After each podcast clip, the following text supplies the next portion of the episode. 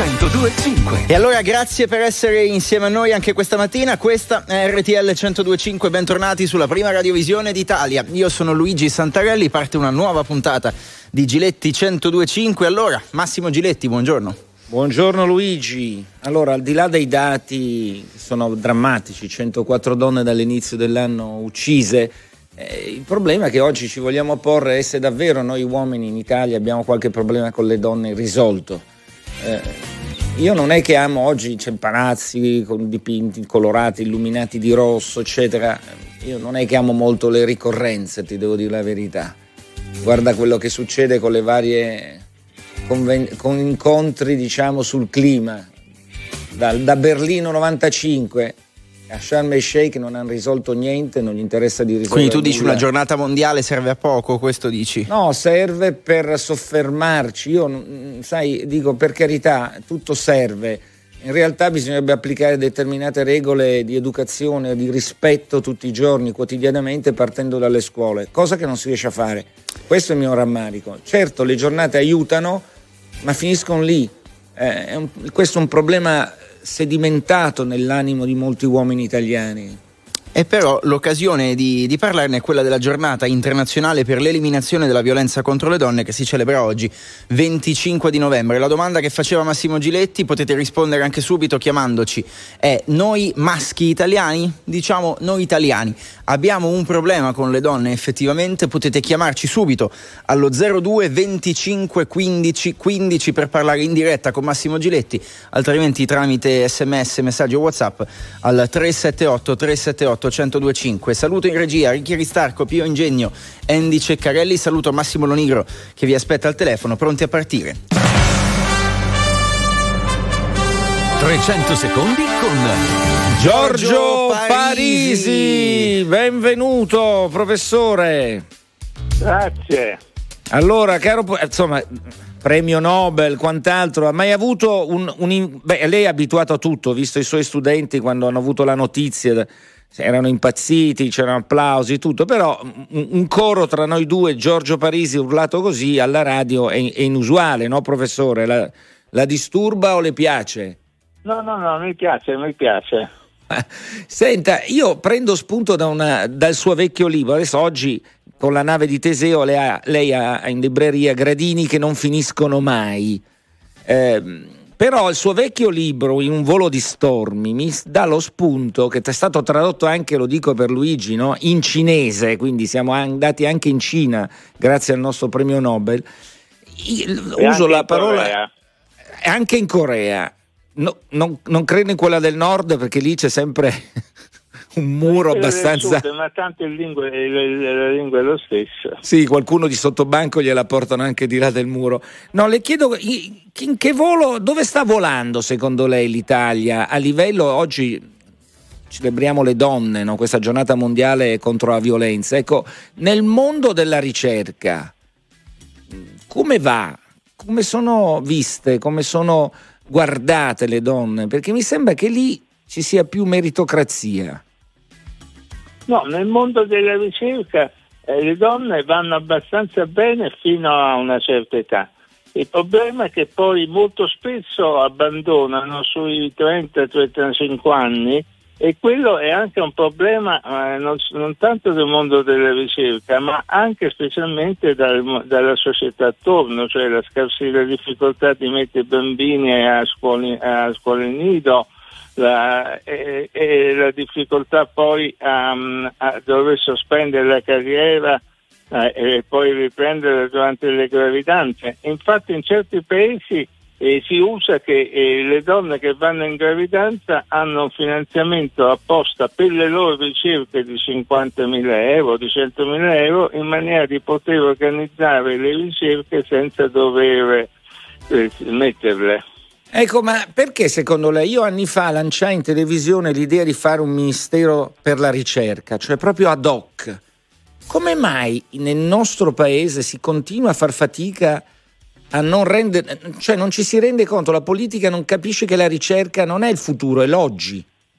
Perché? Eh, no, quel, Ma è una difficoltà, è difficile, perché, ma molto perché c'è una, da un lato c'è un'industria terziaria che è molto poco interessata alla ricerca, che a volte domina la, le, le, controlla le comunicazioni, e poi è un, un problema italiano, no, che è difficile capire l'origine. Certamente in tantissimi altri paesi del nord d'Europa, in Francia e negli altri paesi del nord Europa, la ricerca è finanziata enormemente più che in Italia, per non parlare della Corea, che è quello che finanzia la ricerca tre volte più dell'Italia. Quindi... Ecco, ma scusi, questa miopia, lei che ha incontrato, perché ovviamente un premio Nobel è stato ricevuto da tutti, viene, venite poi consultati, perché un mio amico che lavora nel suo settore mi ha detto che va bene, una volta che si esauriranno i finanziamenti del P N R R, questo è molto preoccupato del futuro della ricerca in eh, Italia. Sono, sono preoccupato anch'io, infatti io avevo partecipato alla stesura di un documento Eh, insieme ad Amaldi e a, e a Mariani ed altri, in cui dopo che Draghi venne da lei al Gran Sasso, se non sbaglio, professore. Sì, sì, sì, sì, essenzialmente Draghi venne al Gran Sasso, io lanciai l'idea di fare un piano che scavallasse il P N R R, e questa idea fu accettata dal governo, e preparammo per il governo un eh, fu preparato un piano che, mh, tecnico, in cui facciamo vedere che servivano una decina di miliardi di euro da investire da qui al duemilaventisette, in maniera poi di poter passare il P N R R senza, um, senza avere um, grossi problemi. Eh, contro, eh, contro eh, lei, ecco, Draghi diede l'ok, ma sapeva anche che era lì temporaneamente. Oggi qualcuno, è passato poco tempo, dal governo Meloni l'ha contattata, è passato poco tempo, e sì, diamo sì, il sì, tempo. Beh, ma diciamo, dal governo Meloni e la ministra è venuta in Accademia dei Lincei, la ministra per la ricerca, abbiamo avuto un cordiale colloquio, poi dovremo rivederci come con la, con la ministra nel, in futuro, probabilmente a dicembre. Cioè è chiaro che io più che altro io ho anche questo compito istituzionale di vicepresidente dell'Accademia dei Lincei. Certo. E quindi è una cosa standard che l'Accademia dei Lincei, che è un ente statale che ha proprio il compito di dare pareri al governo, venga consultata su cose di questo genere. Ecco, ma io sa cosa le, io so che venite consultati spesso, però vorrei capire se il passo è sperabile questa volta, che dalla consultazione si arrivi ai fatti. Questo per me è importante. Ha Guardi, delle speranze io... in questo senso? I gradini non finiscono mai, parafrasando, meta- usando la metafora del suo libro. Guardi, eh, non lo so, io ho paura che su questa finanziaria sia Beh. molto difficile. Io spero che sulle prossime finanziarie le cose possano andare molto meglio, ma sa, la speranza è l'ultima idea. Senta, cosa ne pensa? Poi passo la parola a Luigi. Eh, di, di questo atteggiamento, la domanda della nostra giornata è: forse gli uomini in Italia hanno qualcosa con le donne, hanno dei problemi irrisolti, perché centoquattro omicidi eh, sono una cifra enorme per un paese come il nostro. Beh, sì, però sono meno di altri paesi, credo la Francia e così via, dove le donne ne ammazzano di più. Quindi, cioè, non voglio minimizzare il problema italiano, ma stiamo, come se si fanno i confronti internazionali, non, non, stiamo, non stiamo messi tanto male. Però è chiaro che ogni donna morta è una di troppo, quindi dobbiamo fare di tutto per, per evitarlo. Ma è la cultura del possesso, secondo lei, professore? Che non riusciamo... No, sec- secondo me è il, è il, il non stare attenti alle situazioni da parte della polizia. Cioè, nel senso che molte di queste morti eh, le donne hanno detto: c'è questo, signor, c'è questo che mi certo. minaccia tutti i giorni, questo che mi fa le poste sotto. La polizia dice: ah, se prova ad, se prova ad attaccarla, telefoni.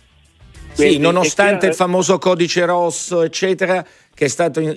Si, si, bisogna fare ancora molto di più, cioè la, le, gli alert vanno, vanno ben visti, eh, ben sì, osservati. Eh, sì, perché se c'è una persona, quello succede molto spesso, queste sono delitti annunciati in cui questa persona è aggressiva per mesi, per anni, minaccia di usare il coltello, fa telefonate minacciose.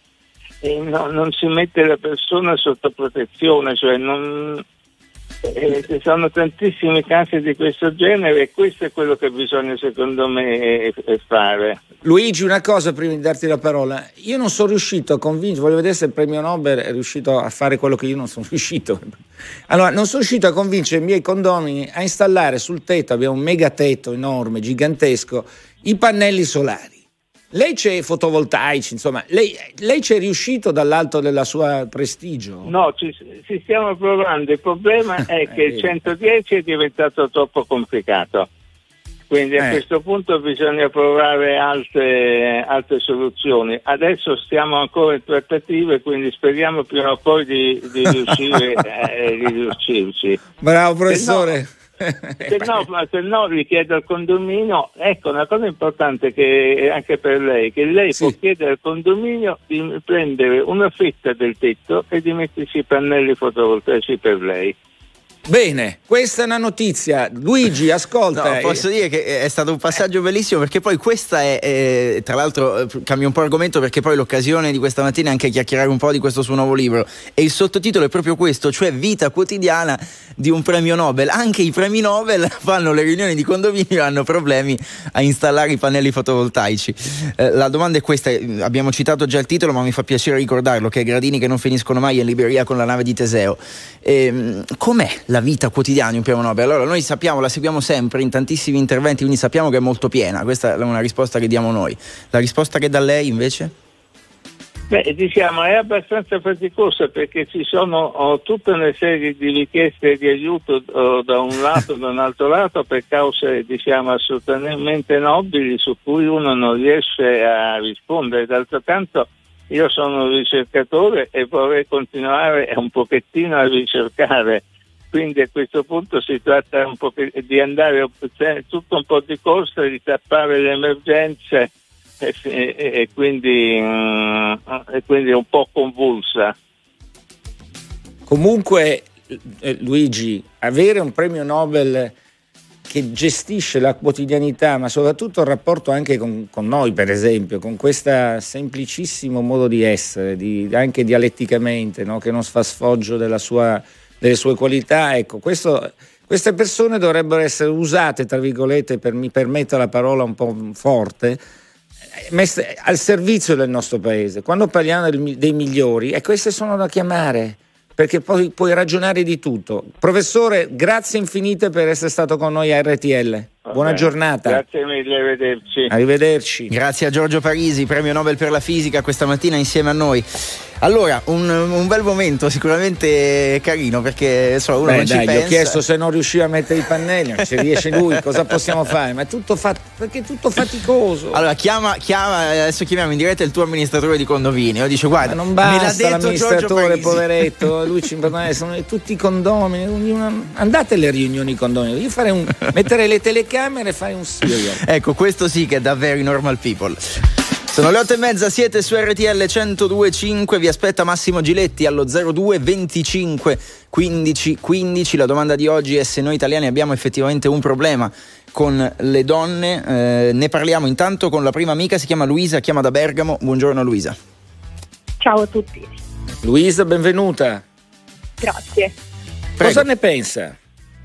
Allora, io mi vorrei collegare a una delle ultime notizie che abbiamo letto e penso un po' tutti, quella mh, che si riferisce a Suor Cristina, che ha deciso di eh, appunto abbandonare il convento per eh, cominciare un, una nuova vita.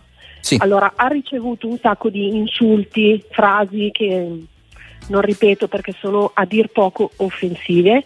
E quando appunto mh, si fa presente a queste, queste persone, e premetto sia uomini ma anche donne, giovani, ragazze e anche ragazzi molto giovani, si fa presente che sono comunque offese irri- a dir poco irrispettose, vengono fatte passare per battuta, per scherzo, insomma si passa, facendo notare questa cosa si passa quasi per eh, bigotti o, o quant'altro. Io ho educato i miei figli e spero abbiano appunto preso questo, questa educazione che ho dato del rispetto verso tutti, e questo non riguarda solo le donne ma riguarda tutte le persone in generale. però mi sembra veramente questo un esempio, uno dei tanti esempi per cui... Ma secondo lei da cosa è provocato? Da, da un fattore provocato. culturale? Ma non lo so. Sì, la famig- la famig- prima di tutto secondo me l'educazione parte dalla famiglia, dai genitori, l'es- l'esempio che viene dato ai figli. E poi certo la scuola, la società, però in ma vede nella scuola appena si cerca di educare anche, anche passare l'educazione sessuale non, riesce, non si riesce a passare, figurati l'educazione sentimentale, il rispetto eh, degli infatti, altri eh, infatti, che invece dovrebbe questo... essere un, un perno della scuola secondo me. Grazie, infatti. Buona giornata. Grazie, Grazie Luisa. A voi, buona giornata. Buona da giornata. Bergamo a Grosseto, Simone, buongiorno. Buongiorno, buongiorno Luigi, buongiorno dottor Giletti. Allora, buongiorno. Eh, allora, io ho portato nelle scuole per eh, tutte quasi cinque anni, quando faceva eh, le superiori mia figlia, un progetto che si chiamava La sostenibile educazione dell'essere, in cui si parlava di tutto, ma soprattutto del cyberbullismo e di come si sentivano impuniti i ragazzi di fronte alle forze dell'ordine. E in questi cinque anni mi sono reso conto che eh, passa il messaggio che tanto io faccio ma non mi succede niente. Secondo me eh, tira fuori un po' eh, l'animale, mh, la bestia, perché poi sono delle bestie chi usa violenza verso le donne, eh, tira fuori un po' quella bestia che è dentro queste persone probabilmente deviate, ma che comunque c'è a, alla base un, una sorta di...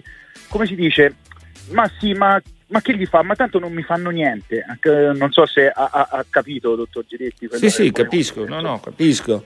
E, e, e purtroppo poi, finito il quinquennio eh, di mia figlia, la scuola non ha... Eh, andavo gratuitamente, io faccio il camionista, non, non faccio l'insegnante, eh, quindi pre- sì. premetto questo. Quindi dopo il quinquennio non hanno voluto rinnovare questo progetto e vi invito a guardare Mai più un banco vuoto, che parla de, purtroppo della tragica vicenda di Carolina Picchio. Grazie.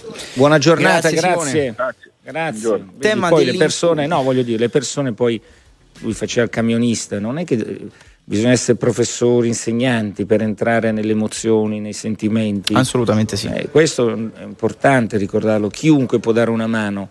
Io credo che sia un retaggio culturale. Comunque il tema dell'impunità. Noi leggi- sì, uscito. però cioè, certo, però siamo anche un sistema che fino a pochi anni fa legittimava addirittura nel codice il delitto d'onore. Sì. E quindi riteneva probabilmente la donna una creatura, non lo so, di livello inferiore. Non è che stiamo parlando di due secoli fa, stiamo parlando del Novecento, negli anni sessanta, quindi eh, è un percorso culturale molto lungo, però secondo me se non se ne parla nella quotidianità è inutile fare le giornate contro le violenze, è un passaggio de- decisivo, ma bisogna poi incidere, se no facciamo i convegni, i congressi e poi nella realtà non incidiamo. La realtà per me vuol dire soprattutto la scuola, soprattutto nella scuola. Sì, sai come la penso io su questo tema, giustissimo, eh, poi la scuola sembra debba fare tutto. Deve fare, deve educare, sì. La scuola deve portare a educare. Qualcuno ha citato la famiglia, per me molto c'è anche quello, tu sei figlio della tua famiglia, quindi ma se sei di un certo tipo... Sono famiglie che non, ti, non sanno neanche che figli fa, che fa suo eh, figlio, appunto, eh, eh, allora su... la scuola li deve recuperare. Eh, sì. Se no li lasciamo usare. Facciamo un cinquanta e cinquanta almeno, dai. Insomma. Cioè, ho capito, sono d'accordo che non si può scaricare tutto sulla scuola, però la scuola... prepara le persone per il futuro e devono essere sì. migliori. A volte mi sembra che in certi spazi si aggreghino i peggio. Allora torniamo a Bergamo, ancora allo zero due venticinque quindici quindici. Benvenuto Fabio. Eh, sì, eh, buongiorno a tutti, buongiorno Giletti. Buongiorno. Eh, io eh, niente, facevo un intervento eh, semplicemente per sostenere, ovviamente, perché non potrebbe essere altrimenti, la violenza contro le donne. Eh, è un tema che è sicuramente molto importante e scottante eh, e volevo eh, come dire, aggiungere anche, se era possibile, eh, un aspetto che forse qualche volta eh, viene, non viene nascosto, è, è un po' nascosto, che c'è anche purtroppo eh, la violenza contro gli uomini, della quale nessuno ne parla, e ovviamente è una violenza che non è fisica ma è verbale. Eh, spesso Eh, abbiamo perso il collegamento, eh, comunque non fa niente, lo recuperiamo tra poco. Abbiamo già Tiziana da Milano. Tiziana, buongiorno. Buongiorno a tutti. Buongiorno Tiziana. Buongiorno. Prego. Eh, volevo intervenire su questa discussione perché già l'altra volta l'avevo sentita e la trovavo molto interessante. Secondo me è una questione a livello culturale che ci stiamo trasportando da anni e anni. Il fattore qual è? Che secondo me non si rendono le donne forti, nel senso che eh, le donne quando hanno figli purtroppo diventano vulnerabili e tanti uomini diventano molto più cattivi, sapendo che le donne non possono andarsene da un'altra parte. Di conseguenza i figli respirano questa, questo modo di fare, questo ambiente, e inconsciamente ne fanno loro. C'è un ricatto, lei dice, da parte di alcuni uomini? Certo, sostanzialmente, le donne sono, no? Deboli, sono fragili quando sono, nonostante lei... sia passato molto tempo e quindi le donne, certo, sono diventate più autonome, ma sotto sotto, certo, poi alla fine c'è un ricatto. Perché viviamo, sì, sì, sì, sì, viviamo in un paese eh, ipocrita che dice che vuole la donna emancipata, ma quando è quella di qualcun altro. L'importante è che non sia la propria moglie, la, la propria. propria figlia, perché e c'è un concetto di possesso fortissimo, certo, non di e rispetto. La propria dipendente, perché va bene che è emancipata, ma basta che non, la, non è la propria dipendente, perché quando è la propria dipendente, la propria impiegata, la propria operaia, quando va a lavorare si deve dimenticare della famiglia. Quindi, grande, è stato un messaggio figli... chiaro, certo, un messaggio perfetto da sottoscrivere. Grazie, Tiziana. Perché parla di cultura, il problema è sempre quello. A proposito, ci abbiamo un secondo? Sì, Luigi? sì, sì, vai. No, voglio darti una notizia a proposito di donne. C'è uno scoop che ti interessa perché riguarda, diciamo, un'area politica molto vicina a te. Io non ho aree politiche questa, vicine. Questa eh, mattina, vai. verso mezzogiorno, al Nazareno, la sede centrale di Roma del Partito Democratico, cosa succede? Bonaccini, che è uno dei candidati a diventare segretario, no? Come sai, incontra questo comitato di donne che ha sollevato il problema. Ecco perché voglio parlarne, perché sono donne, hanno sollevato il problema di anticipare il congresso del P D, perché in una fase così complessa de, de, dell'Italia, della politica italiana, si doveva aspettare forse aprile, forse maggio. Loro hanno fatto questa battaglia per farlo anticipare. Quindi questa mattina il primo ad ascoltarle è lui, c'è questo comitato, no? Con Alessandra Moretti, la Morani, e ce ne sono tante altre, la Cantone, la, l'ex ministra Fedeli. Le donne contano, perché sono state questo gruppo di donne che hanno dato la scrollata, la scrollata al signor Enrico Letta, che comunque ha preso atto e, ha, e deve, deve parlare, deve anticipare. Alla fine è interessante, sono sempre le donne che prendono in mano certe situazioni. E vedremo se effettivamente sapranno gli altri. Eh, anti- anticipare lo fanno, eh. eh I maschi sapranno. Lo fanno, sono sempre le donne che prendono iniziativa, anche in questo caso. Anche in un P D che si sa bene cosa sia, quale identità sia, anche lì le donne decidono, per fortuna. Allora, solo trenta secondi perché abbiamo recuperato il collegamento con Fabio. Fabio, eh, concludi il tuo ragionamento in qualche secondo? Eh, sì, ecco, semplicemente riallacciandomi a quello che dicevo prima, c'è un problema di violenza totale, non solo sulle donne, eh, c'è una violenza anche sugli uomini, è un po' più nascosta, è molto più nascosta, però ci sono situazioni che io conosco Eh, dove ci sono eh, ma da parte di donne di potere eh, mi scusi no. da parte di donne no, di potere no, o in generale? No, no, in generale anche una donna di casa, una casalinga, eh, ci sono eh, delle situazioni di mortificazione anche eh, degli uomini, quindi il problema è un problema di rispetto verso tutti, non solo verso le donne. Io verso l'altro in generale devo rispettare Chiaro. anche i bambini, gli anziani, chi non capisce, assolutamente, cioè, devo aprirmi e eh, qui la questione è una questione, ben detto da Giletti, anche culturale, perché dobbiamo rivoltare la nostra cultura come un castino, bisogna ri- rivoltarla con il rispetto al centro. Grazie, grazie Fabio, assolutamente, grazie, grazie Fabio, buongiorno, buona giornata. Allora eh, andiamo in pubblicità, tra poco ancora le vostre chiamate come sempre allo zero due venticinque anche, anche tu Luigi quindici. Devi rispettarmi un po' ogni tanto che non ti rispetto abbastanza. Eh, come detto, la, la domanda di questa mattina è questa: abbiamo un problema effettivamente con le donne? Telefoni aperti come sempre insieme a voi su R T L centodue e cinque, vi aspetta Massimo Giletti allo zero due venticinque quindici quindici.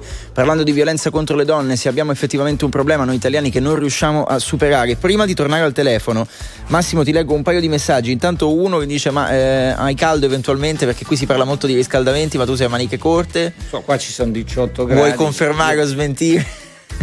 diciotto gradi, ma io ho i fari, mi fanno caldo, per cui col faro viene no, caldo. No, perché sai che voi eh, di sì. certo ambiente non pagate riscaldamenti, eh, ve ne eh, fregate. Non so, io non pago riscaldamento qui, ma qui fa frescolino, ma qua davanti ai fari ce ne sono un po', mi fa caldo. Secondo messaggio veloce, alcuni dicono condanniamo la violenza, è vero, ma c'è solidarietà tra donne? Tu che dici? Ma insomma, non si può fare discorsi in generale, è sempre difficile. Storicamente ce n'è meno rispetto a noi maschi. Mm. Eh, però qui non è che possiamo far finta di non vedere quella che la, è, è la realtà. A parte poi che se tu vai nei dettagli di questi centoquattro omicidi, probabilmente molti non sono legati proprio all'odio che si scatena, no? Quell'amore malato che si scatena perché non hai più Eh, il possesso della tua donna, sì. perché la donna decide, forse saranno sessanta, settanta, poi c'è, c'è molto di più in quel numero secondo me, ma il problema è che noi continuiamo a raccontare uccisioni di donne per, perché le donne hanno la libertà, anche se fanno soffrire, di staccarsi da un uomo, è un diritto che molti non accettano proprio per, secondo me, per un retaggio culturale, perché pensano che una donna sia ancora in loro proprietà, un oggetto quasi da gestire, di cui non riescono a fare a meno. Il salto culturale è per quello che va fatto, perché la vita è fatta di sofferenze, di abbandoni. Sì. La nostra vita è costellata, dobbiamo essere preparati a superargli gli abbandoni, se no poi ritorniamo all'uomo primitivo. Comunque sulla solidarietà tra donne poi lo chiederemo alla prossima ascoltatrice. Eh, ancora messaggi, ma li leggiamo dopo. Andiamo prima da Daniele da Taranto, perché so che ha una testimonianza non bella ma comunque significativa. È vero Daniele? Buongiorno. Buongiorno a tutti. Sì, buongiorno. Buongiorno signor Silvetti. È un piacere parlare ovviamente con voi. Eh, niente, la faccio in breve. Intanto mi voglio collegare a quello che stavate dicendo prima in studio, che secondo me avete ragione al cinquanta per cento entrambi, perché nasce... Il problema è nella scuola e il problema è anche fuori dalla scuola. Però poi eh, premetto che ogni volta che si parla della scuola, degli studenti, poi a livello politico, che a me non interessa, non, non voglio fare un discorso politico, a livello politico si diceva che gli studenti vengono penalizzati con tutto il resto. Vabbè, detto questo, vi voglio raccontare... Daniele, avvicina bene il telefono all'orecchio così ti sentiamo meglio. Sì, vi voglio raccontare un episodio che mi è successo, eh, a, diciamo è successo a mia figlia, quindicenne, un mesetto fa. Eh, un video è circolato su Instagram, questa maledetta rete purtroppo, eh, per quanto mi riguarda hanno messo un video di mia figlia. Mia figlia mi chiama, papà mi dice è successo questo, c'è questo video, eh, mi è caduto diciamo il mondo addosso. Il video parlava praticamente, tra virgolette, bullizzavano un po' mia figlia perché porta l'apparecchio, perché la frangetta così e così, insomma era un video che non lo voglio nemmeno ricordare di nuovo perché ci ha fatto molto male. E niente, io lì per lì ho cercato di contattare, di avere contatto con almeno i genitori di questi ragazzetti che hanno fatto così, perché erano amici, diciamo, erano amici, ma molto lontano sono rimasti, e Per, per capire un po' cosa fosse successo, al che la mia rabbia mi ha portato a rivolgermi alle autorità. Però anche lì, eh, parlando di questo, l'autorità, i carabinieri mi hanno detto no, ma eh, ascolti, diciamo non, non la possiamo interpretare una cosa abbastanza grave. Come non la possiamo interpretare? Perché non facevano il nome effettivamente di mia figlia. Quindi in sintesi, però, Daniele, perché abbiamo pochi secondi, eh, come è andata a finire quindi in, in, in nulla? Niente, mi sono sentito con i genitori, i genitori mi hanno detto no, che non succederà più, tutto questo, però con questo cosa voglio dire? Cosa, cosa voglio dire con questo? Eh, nasce proprio dai ragazzi, dalle scuole, e da quando sono, la violenza con le donne nasce da questo. Quindi, do, il signor Giletti, io ho, ho voluto fare questo intervento per, per dirvi, perché ha ragione quando dice che noi ne parliamo per anni di questa violenza sulle donne, però non sì, però lei cosa... dice se poi non viene recepita né nelle scuole né dalle forze dell'ordine, esatto, che, ne parliamo, come... fare, eh, che ne parliamo bisogna, a fare? Bisogna sensibilizzare più. Ripeto, io, io sono, sono d'accordo con lei, è stato molto chiaro, è stato chiaro. Daniele, bisogna... grazie. Vogliamo l'aiuto. Perfetto. Dello Stato che facciamo, grazie. Grazie a lei. Dobbiamo andare eh. velocissimi con Ilaria da Mantova prima di chiudere. Ilaria, buongiorno. Buongiorno, buongiorno a tutti. E buongiorno Ilaria. Vai. Buongiorno Giletti. Eh, niente, il mio ragionamento è questo in breve. secondo me anche dall'ultima testimonianza che abbiamo sentito, è bene soprattutto partire dall'educazione in famiglia, perché io ho due bambine eh, femmine e mi rendo conto che eh, c'è bisogno di insegnare a questi bambini già da piccoli che siamo una squadra, in famiglia, ognuno fa il suo, e se tutti fanno e portano il supporto familiare anche nella società, eh, si può arrivare al, all'educazione. Eh, ma vede, lei però lei ragiona, giu- lei ragiona in modo perfetto. Il problema è che noi dobbiamo arrivare a tutte quelle altre famiglie che non fanno questo ragionamento, che non stanno eh, non neanche so. coi figli, che gli piazzano un telefonino davanti ai videogiochi e li lasciano lì da ore davanti al televisore. E questo è il problema. E allora su questo Ma forse infatti, bisognerebbe essere tutti insieme come società, anche la scuola. Allora, Giletti, il, il problema è che alle volte non si arriva proprio alle famiglie, quindi bisogna dare prima di tutto supporto alle famiglie, perché poi se io porto a scuola un bambino che è lasciato da solo in casa, a scuola le maestre non vivono in una mini società come siamo in famiglia noi, per cui bisogna partire proprio dalle famiglie, educare anche le famiglie, e quindi più incontri con le famiglie, eh, più diciamo educazione familiare, cioè insegnare a questi bambini che sia la mamma e sia il papà e anche loro fanno qualcosa per portare avanti una mini società che certo. è la famiglia, che poi si inserisce nella società. Perfetto, Io, sper- perfetto Ilaria. Spero, spero Ilaria, solo che brava. Quando si dice eh, ci salutiamo così, eh, educare le famiglie, io spero anche che ci siano famiglie che sanno come crescere i loro figli. Eh, ma cioè, non tutte, eh, ma non tutti, tutte. Vanno educati tutti, vanno educati quelli a scuola, vanno educate ma le non, famiglie, non nessuno capito. sa come comportare, nessuno sa come eh, stare al mondo. Eh, ma stai, vai in certi posti, vedi eh, che atteggiamenti vabbè. hanno certi ragazzi e ti fai la domanda. Velocissimamente, Massimo, un messaggio che ci ha scritto un'ascoltatrice, dice, dice premetto che non giustifico ogni forma di violenza, ma faccio una domanda provocatoria: non è che anche noi donne abbiamo voluto una libertà che stiamo usando male, perdendo ogni femminilità? Cioè mi sembra Sai, abbastanza assurdo come messaggio. No, però no, no, ha una sua base, però è un altro tema. Eh, io vedo che però molte donne di potere hanno gli stessi modi di fare dei maschi di potere. È il potere che poi genera a volte i comportamenti in alcune persone, donne e uomini che siano. No, io non credo che sia così. Credo che le donne abbiano, alcune, usato male la loro libertà, ma se guardiamo quello che succedeva l'altro ieri alle donne, beh insomma, sì. io sono per assolutamente gestire, dare libertà, ma il rispetto è un'altra cosa. Il rispetto va dato sempre e comunque, sempre e comunque, e oggi si fa poco per far spiegare a chi dovrebbe farlo questo. Ne parleremo ancora. Eh, ci salutiamo qui. Saluto e ringrazio Ricchi Aristarco, Pio Ingegno, Andy Ceccarelli in regia, Giovanni Perrina in redazione, Massimo Lonigro al telefono. No, aspetta un secondo, lui vieni, vieni, vieni, vieni, vieni un secondo, Luigi. Chi c'è? Guarda, dicono che io sto in maglietta, eh? A Radio Zvanno, a Radio Z vestite così. Col piumino, col, col piumino. No, c'è anche il cappuccio col piumino. Io non lo so, ognuno sarò in andropausa, può essere. Sarò in andropausa. Grazie a Massimo Giletti, a venerdì Ciao. prossimo. Grazie a tutti. Ciao.